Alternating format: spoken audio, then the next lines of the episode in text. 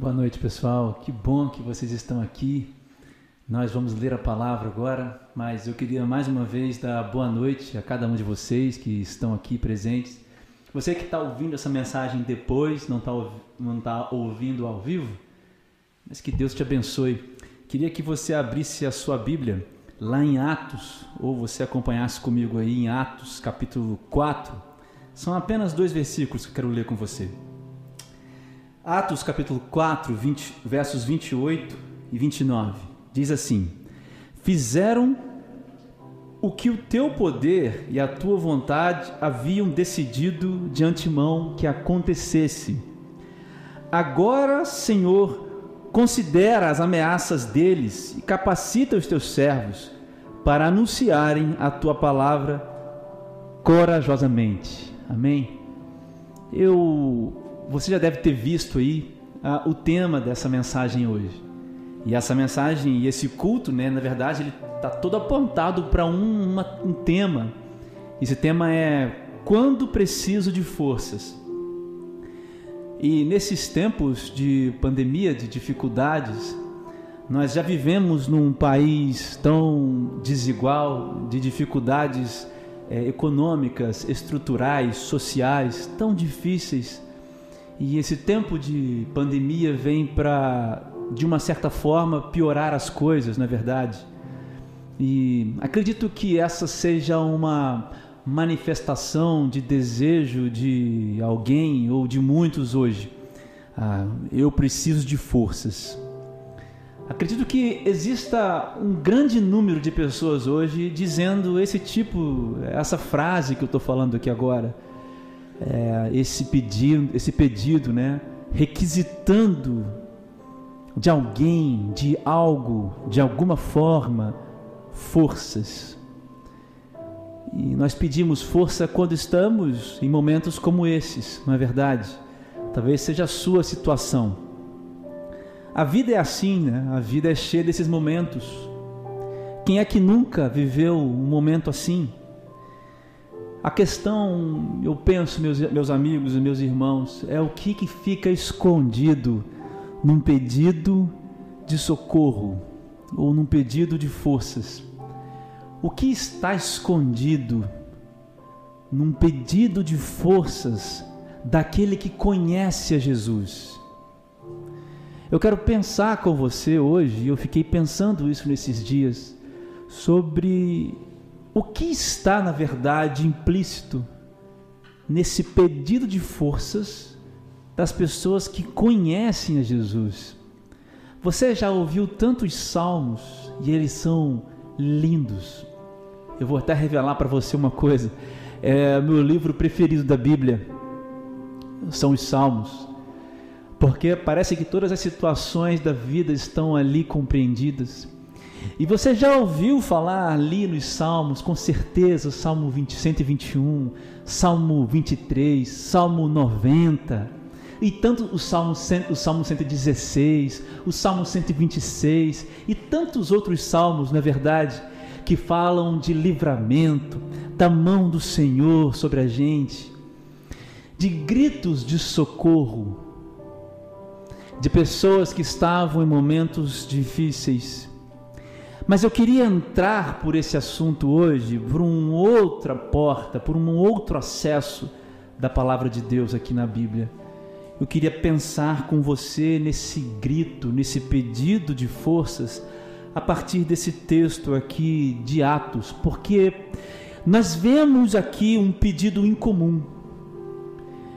Não que o pedido, que a requisição seja é, incomum, mas é que o que está escondido por trás da requisição de força de Pedro e João é algo incomum. Esses homens estão pedindo por força, mas de uma maneira incomum. Vamos fazer uma oração? Senhor, eu te entrego nas tuas mãos cada uma dessas pessoas que está ouvindo aí, cada uma delas. Tem gritos de socorro aí escondido no, outro lado dessa tela aqui tem gritos de socorro escondidos, Pai. Tem corações gritando por socorro, por forças. Eu quero te pedir que a tua palavra encontre-os hoje, nessa noite.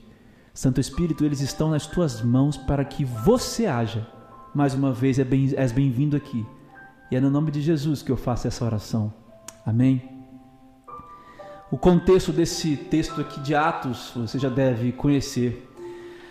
O ministério dos apóstolos tinha tão logo começado e esses homens já haviam recebido o Espírito Santo.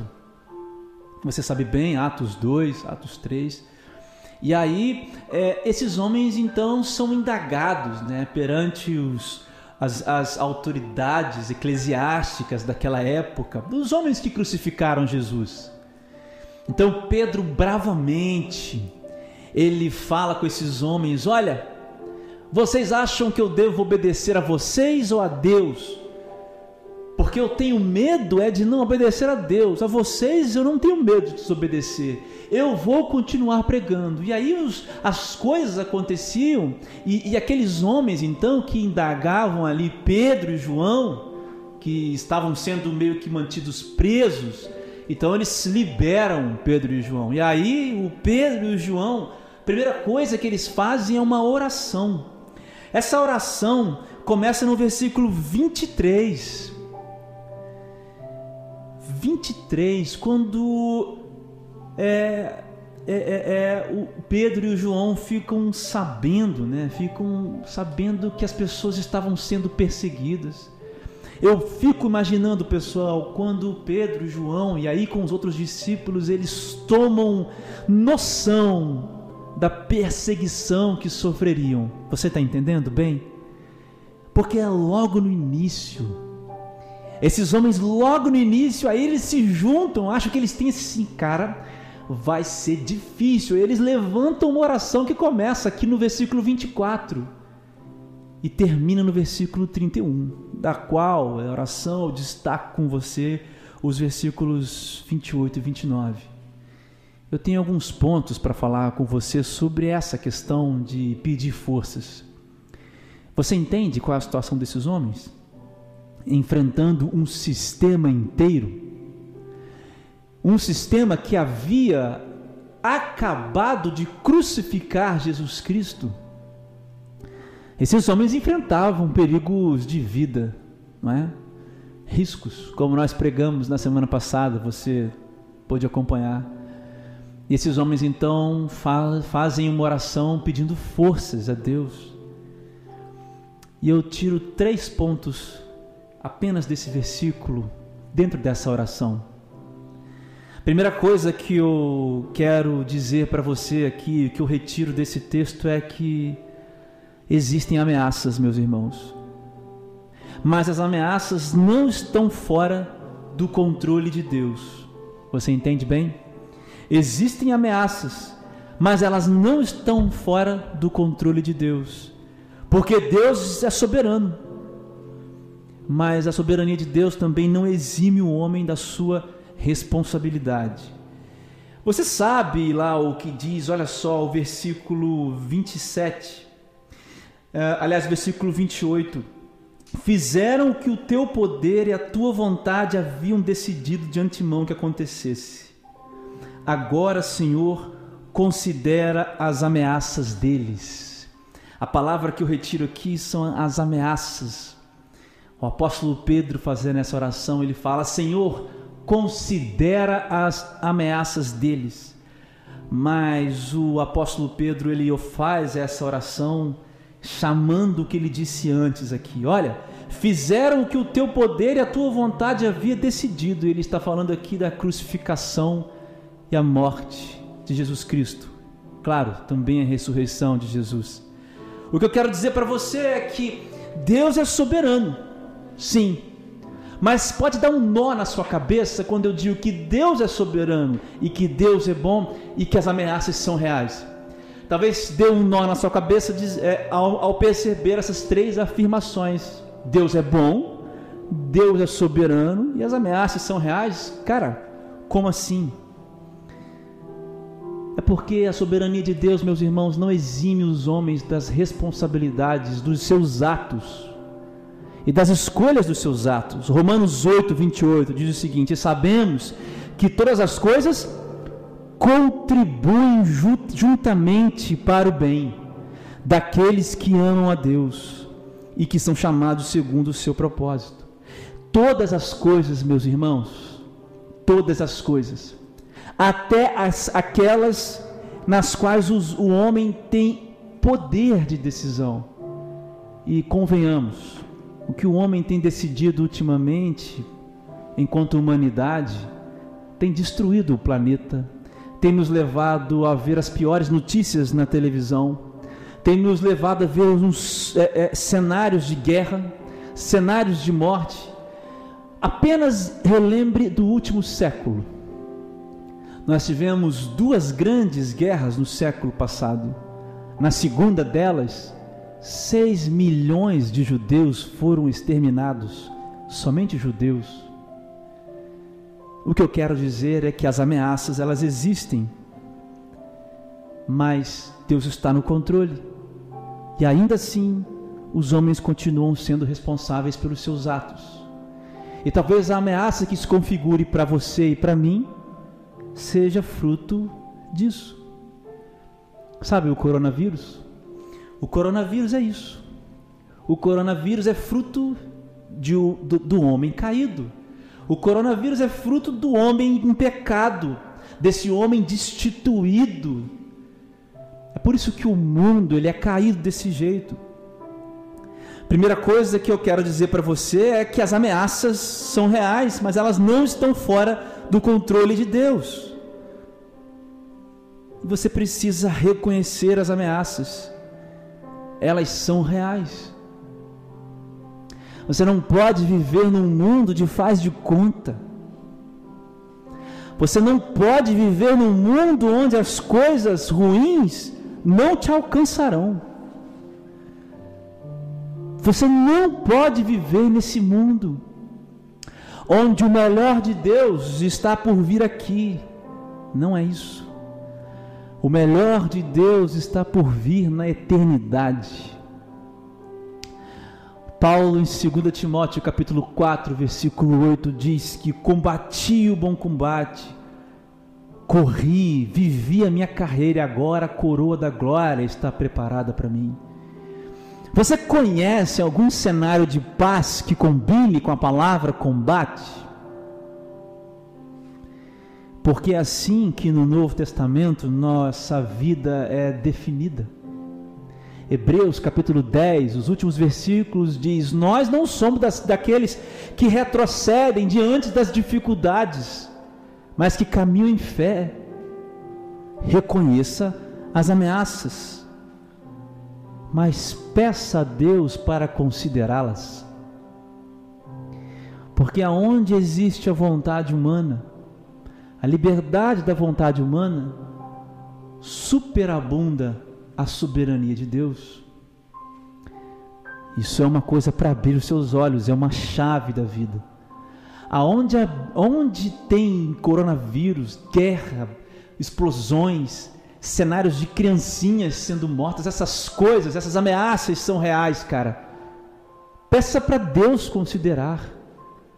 Porque mesmo que essas coisas nos atinjam, Deus é soberano. E sabe como Deus mostra a sua soberania, meu querido irmão que está ouvindo isso nessa noite? Através da continuidade do texto de Romanos no capítulo 8.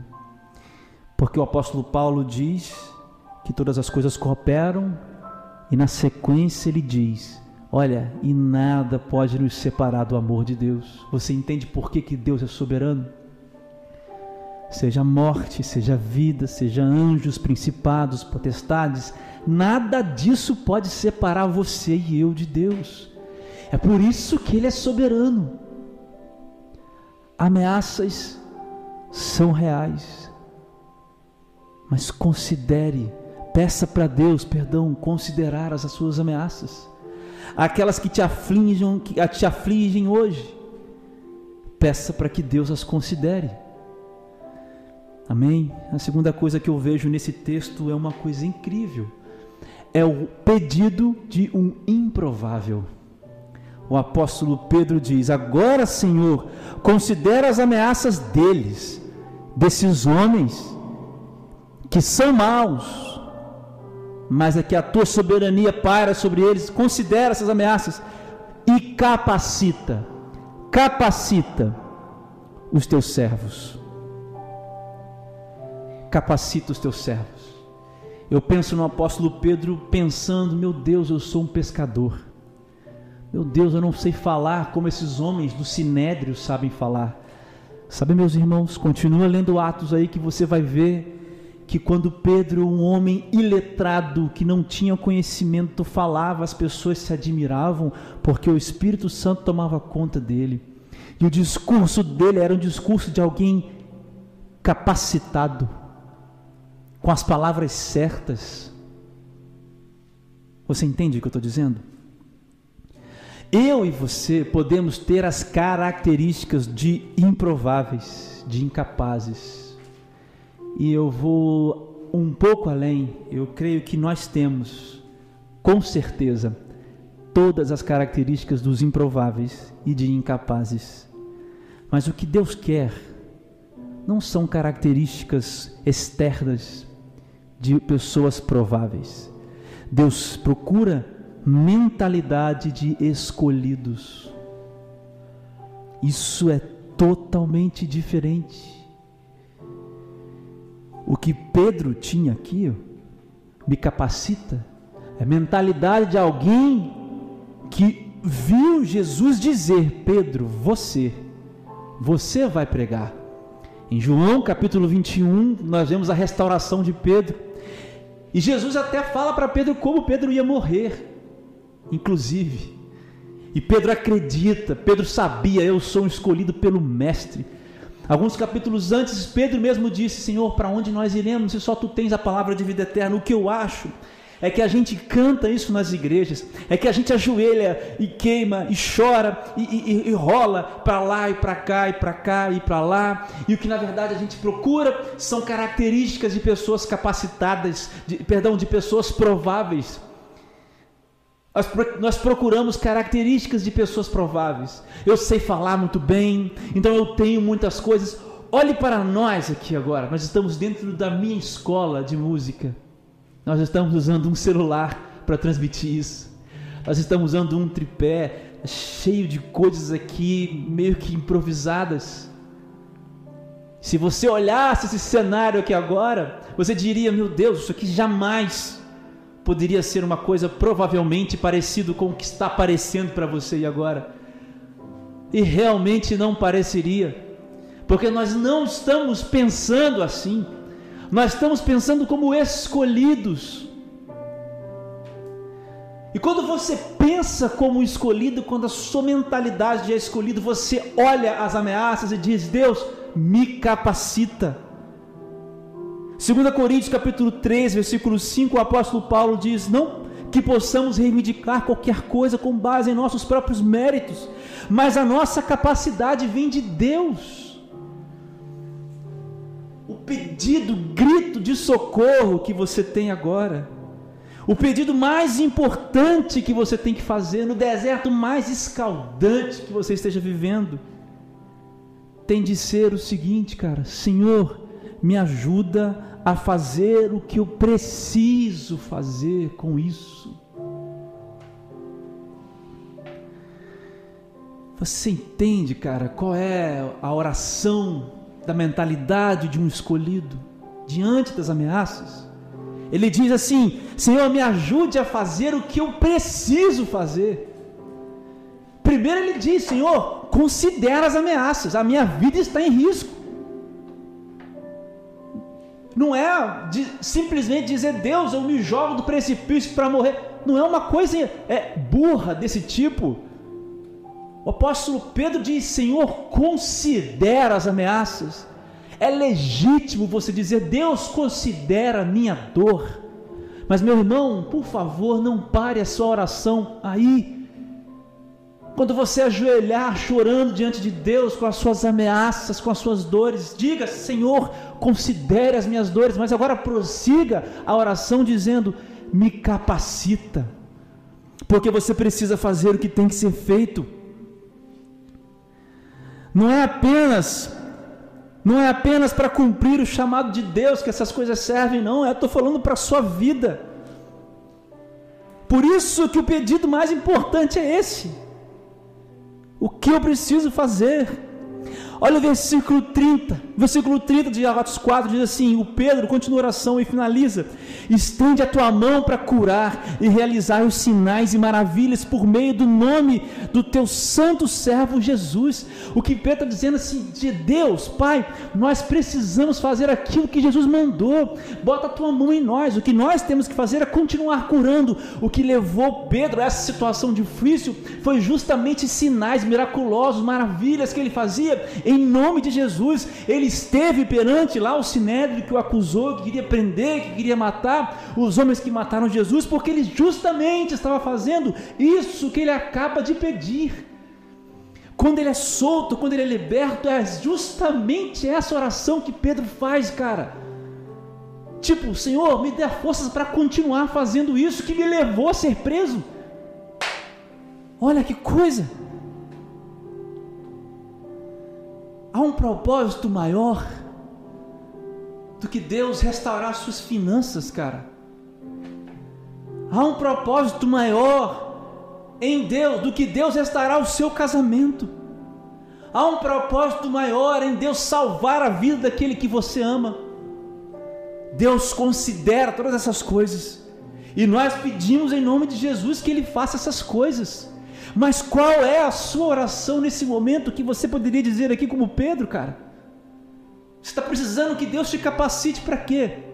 Porque Deus cura, transforma o seu casamento, cura os seus familiares, renova a sua vida financeira. E o que você sai capacitado para fazer, cara? Qual é a vida que você leva?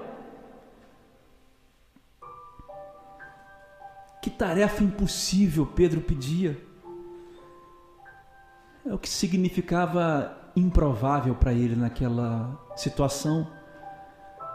Mas o Pedro assim mesmo orou. Quem tem a mentalidade de improvável vive pelo instinto de sobrevivência, meu irmão. Sabe o que é o instinto de sobrevivência? Quem tem a mentalidade de improvável vive na sobre, sobrevivendo. Ele acorda de manhã, o primeiro pensamento é que acabe logo esse dia. Tem uns que xingam, que inferno, que não sei o quê. São, são mentalidades de improváveis. Não conhecem o que Jesus fez. Acordem, acordam pensando que a vida poderia acabar logo. Acaba logo essa vida. Sabe por quê? Porque é o instinto de sobrevivência do homem. É tão refém daquilo que te dói, que são as ameaças que a principal resposta que você tem é acaba logo, passa logo. Sobrevivência é a resposta de quem tem mentalidade de improvável. É claro, isso é sobreviver. Mas sobreviver, meus irmãos, não é o plano de Deus e não é suficiente. Sobreviver não é suficiente. João 10, 10. O nosso pastor das almas, Jesus Cristo, diz o seguinte: o ladrão, o Satanás, o diabo, vem para apenas roubar, matar e destruir, para dar sobrevida, para dar essa vida mais ou menos. Mas eu, Jesus Cristo, eu vim para que tenham vida, vírgula, e a tenham plenamente. E a tenham plenamente. A vida é cheia de quase vidas. Eu acredito que muita gente anda por aí como quase vidas. Mas Jesus Cristo nos chamou para viver plenamente. E essa vida plenamente vivida é uma vida de qualidade espiritual. A plenitude da vida que Jesus propõe para você não está nessas roupas, está em desfazer dessas roupas, desfazer das coisas. Isso é lindo, cara. As pessoas que conhecem Jesus, sabe as primeiras atitudes delas? Elas saem dando coisas para os mendigos, porque a, a vida plena liberta das coisas, volta-se para dentro.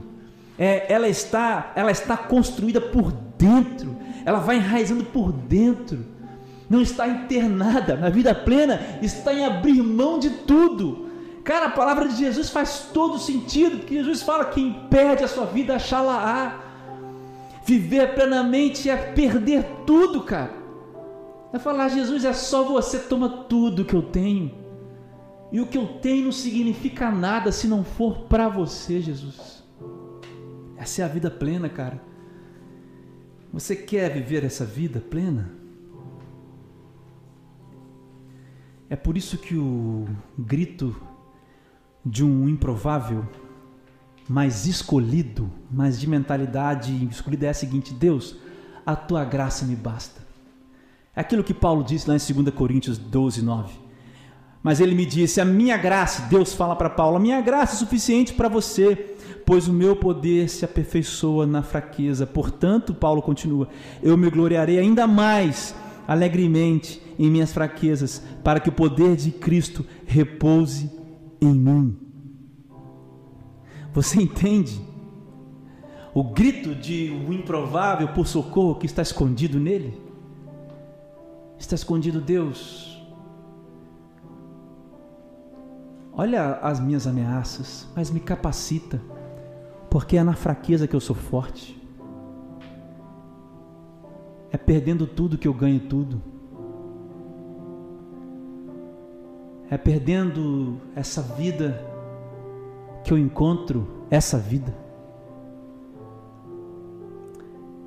A minha oração, meus irmãos, antes de seguir para o final, é que você tenha essa mentalidade hoje. Que essa seja também a sua mentalidade. Que essa também seja a sua mentalidade nessa noite.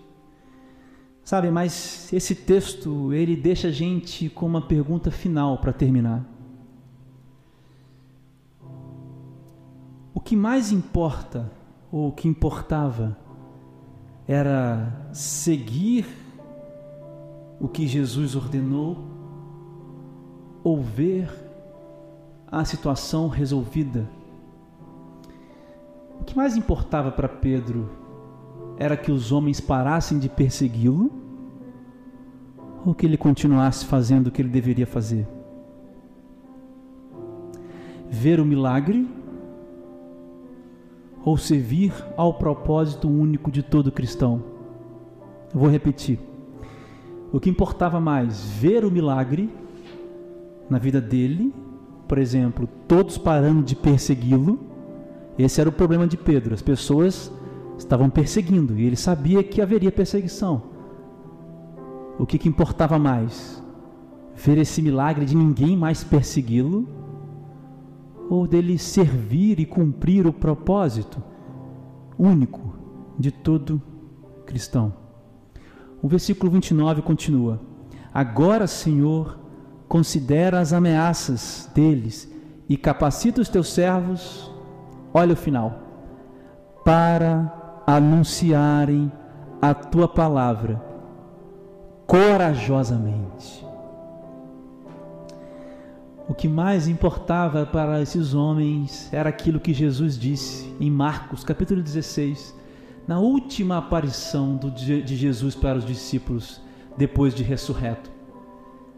Ele disse: Ide por todo mundo, pregai o Evangelho e fazei discípulos.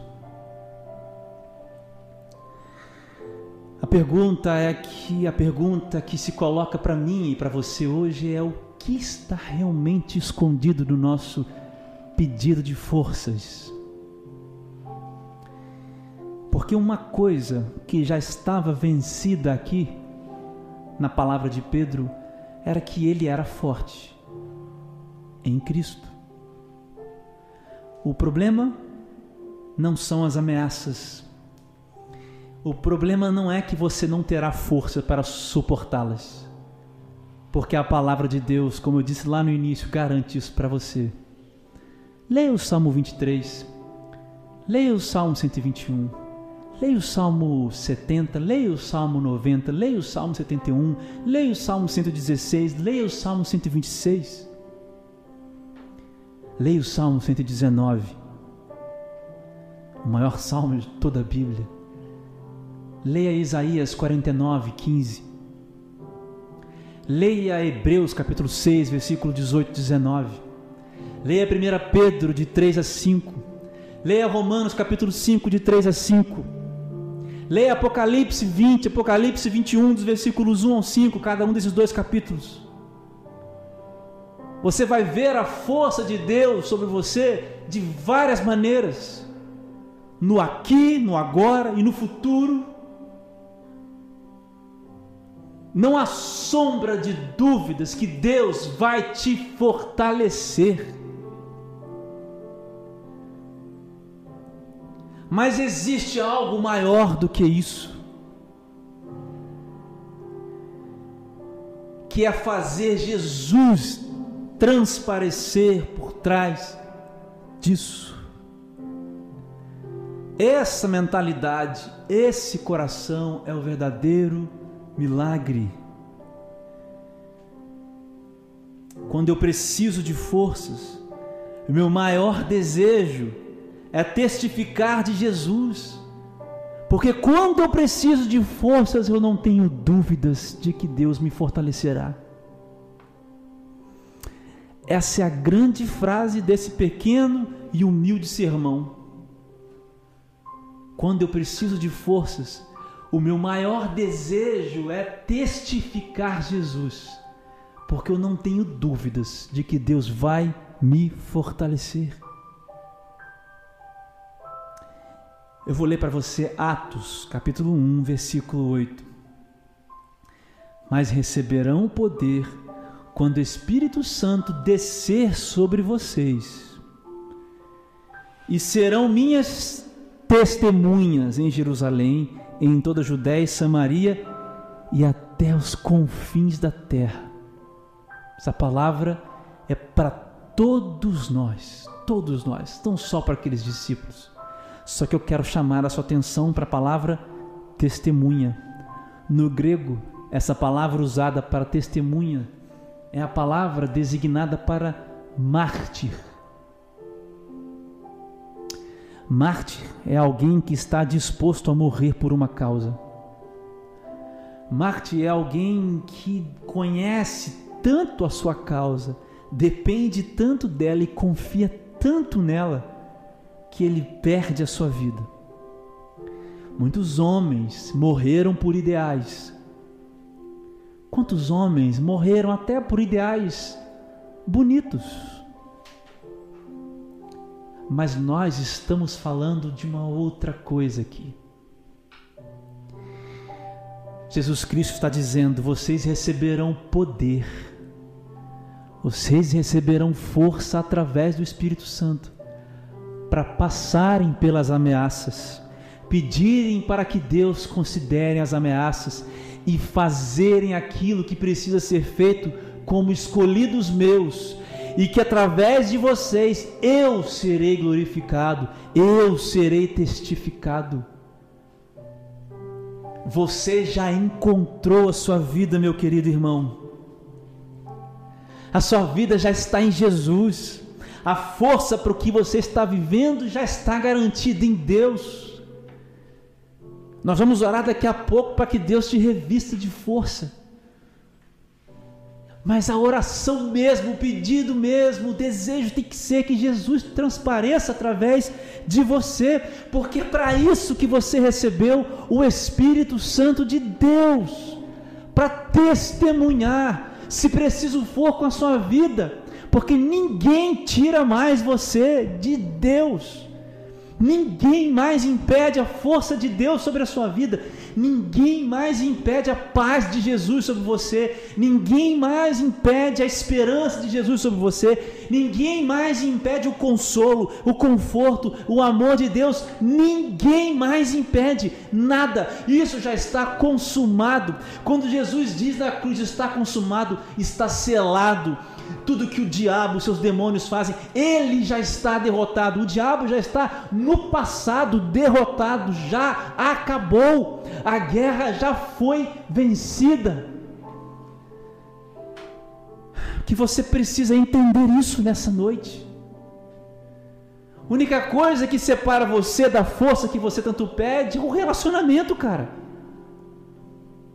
Não dá para você achar que Deus é um, também um gênio da lâmpada mágica, que você vai lá, esfrega a lâmpada, sai um gênio e você pede as coisas. Você precisa de relacionamento. Sabe por quê, cara? Porque o diabo e seus demônios já foram vencidos, mas você tem que se vencer todos os dias para que você testemunhe de Jesus. Não há dúvidas que você hoje vai receber força de Deus. E se você quiser caminhar em força, você precisa ter relacionamento com o Espírito Santo. Mas não se iluda, as ameaças virão. E o que eu desejo para mim e para você é que a gente ore como Pedro. Nossa oração não pare aqui. Senhor, considera nossas ameaças. Mas que a nossa oração continue. Senhor, nos capacita nos capacita, Senhor Deus, para testificar Jesus Cristo. Eu quero orar por você. Nós vamos encerrar aqui. Eu quero orar por você. Eu não sei qual situação você está vivendo, mas eu conheço algumas pessoas em situações bem difíceis. Pessoas bem próximas que vivem situações assim, olha, onde só a força de Deus pode realmente sustentá-las. A força de Deus vai sustentá-las. Mas o que Deus está nos falando nessa noite é que Ele nos chamou para mais do que nos sustentar. Ele nos chamou para testificar o Seu Filho através de nós. Você parece o improvável? Prazer, eu também em todos os sentidos da minha vida. Todo mundo que caminha comigo aqui no Raiz sabe disso. Foram 36 anos, eu tenho 39. 36 para 37 anos vivendo na igreja de qualquer maneira. Eu ando com esses meninos, com esses jovens aqui de 23, 25, 24 anos, e o que eu mais digo para eles é: aproveitem esse momento. Mas se eu sou improvável, estou aqui é porque a minha mentalidade foi transferida para a mentalidade de escolhido. A força do Senhor está sobre você, meu irmão, nessa noite aqui, porque Jesus Cristo conquistou para a gente na cruz isso. Mas a mensagem não para aí. Você precisa revelar Jesus. Você precisa pedir capacitação para Deus. Eu quero orar por você nessa noite.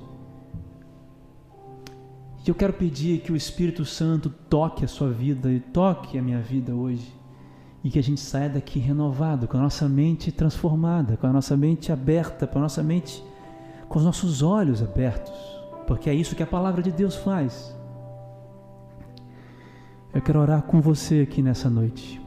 Onde você estiver, feche os seus olhos. Senhor,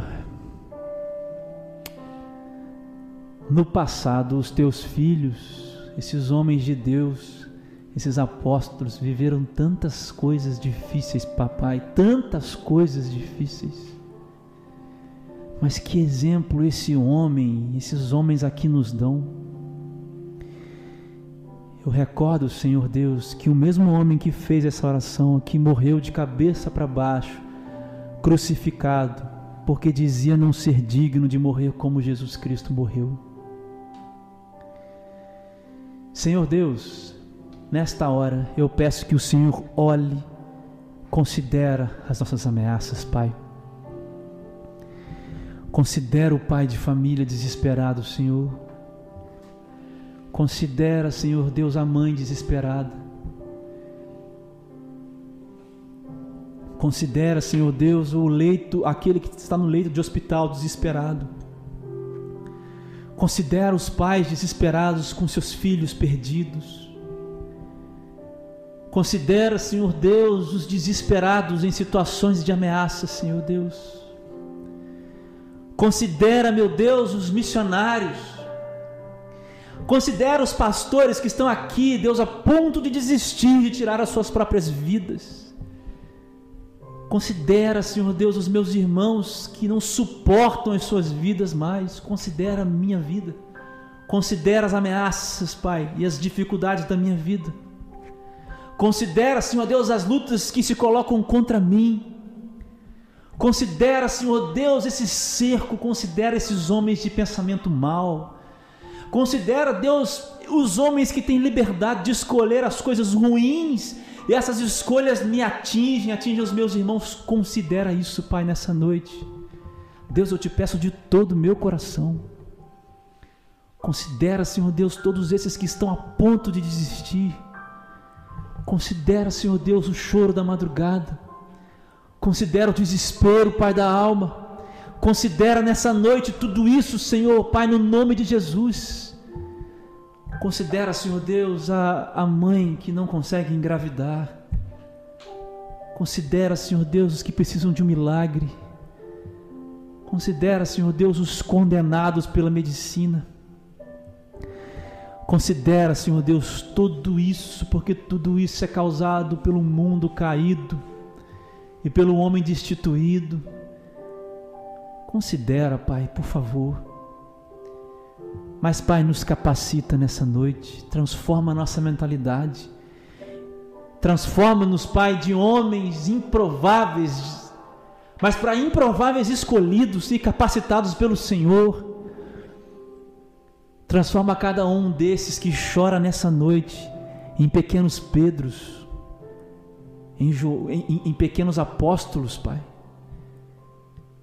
em Paulos, em Pedros, em João, em tantos outros, em Mateus, em, em Marcos. Transforma esses homens hoje, esses homens e mulheres, jovens e, e, e crianças e, e idosos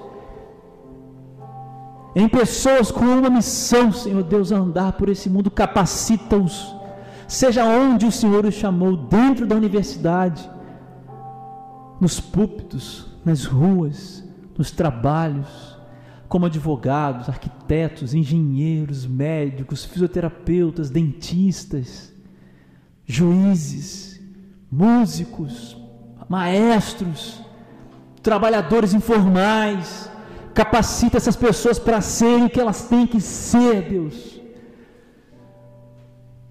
Capacita, Deus, transforma a mentalidade de todos nós hoje na mentalidade de escolhidos, porque a Sua graça nos basta, é na fraqueza nossa que a Sua força é revelada. E Senhor Deus, nos faz, ó Deus, compreender que o nosso maior desejo tem que ser revelar Jesus Cristo. Libera nessas mentes, Pai, agora, que o Senhor já deu força a elas. Espírito Santo de Deus, agora, no nome de Jesus, destrava essas mentes agora, no nome de Jesus.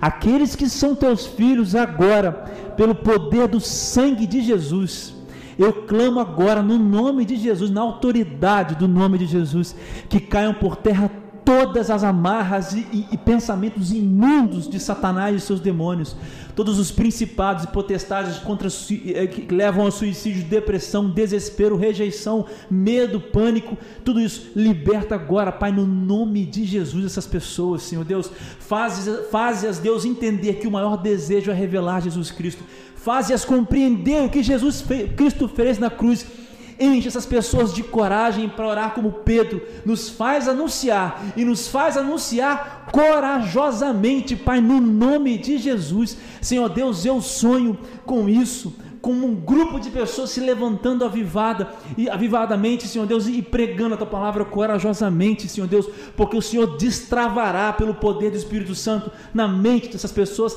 que elas já tenham força, faz elas viverem, ó Pai, o, impro, o absurdo da fé.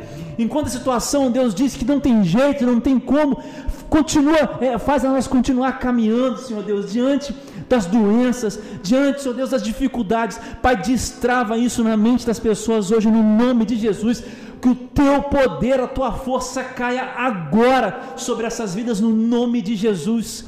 Pelo poder do nome de Jesus, eu repreendo toda ação do inferno sobre vidas que tentam tirar, sobre vidas que pensam em tirar a sua própria vida que estão me ouvindo, que pensam, Senhor Deus, que sua vida não vale nada, pessoas que não têm, que acham que não tem valor para elas mesmas, pessoas, ó Deus, que perderam o valor para si mesmas, pessoas que são marcadas por histórias de rejeição, pessoas, ó Deus, que têm relações mal resolvidas com seus pais, pessoas que têm passados negros e manchados e por isso não acreditam mais Senhor Deus, hoje renova a força sobre essas pessoas, no nome de Jesus. Pai, pessoas que estão deitando as suas cabeças no travesseiros e não sabem como vão acordar amanhã. Senhor Deus, renova agora, no nome de Jesus, no nome de Jesus. Eu clamo o teu santo nome e o poder do sangue de Jesus nessa hora sobre essas pessoas, Pai. É para isso que nós estamos aqui, porque nós estamos aqui, Deus, pregando assim, corajosamente, Senhor Deus, contra tudo e todos,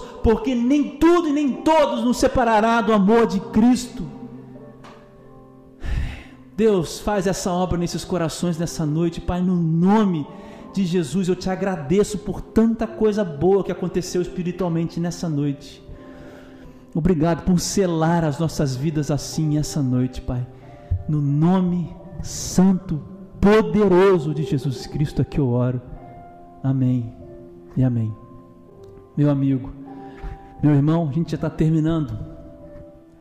Antes de acabar, eu preciso te dizer que tudo isso que nós oramos e falamos depende também de você.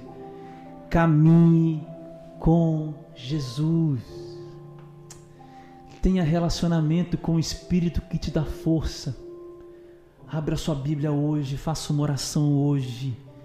Amanhã faz a mesma coisa, eu garanto a você que a força que você já está sentindo aí hoje, você sentirá amanhã também. Amém.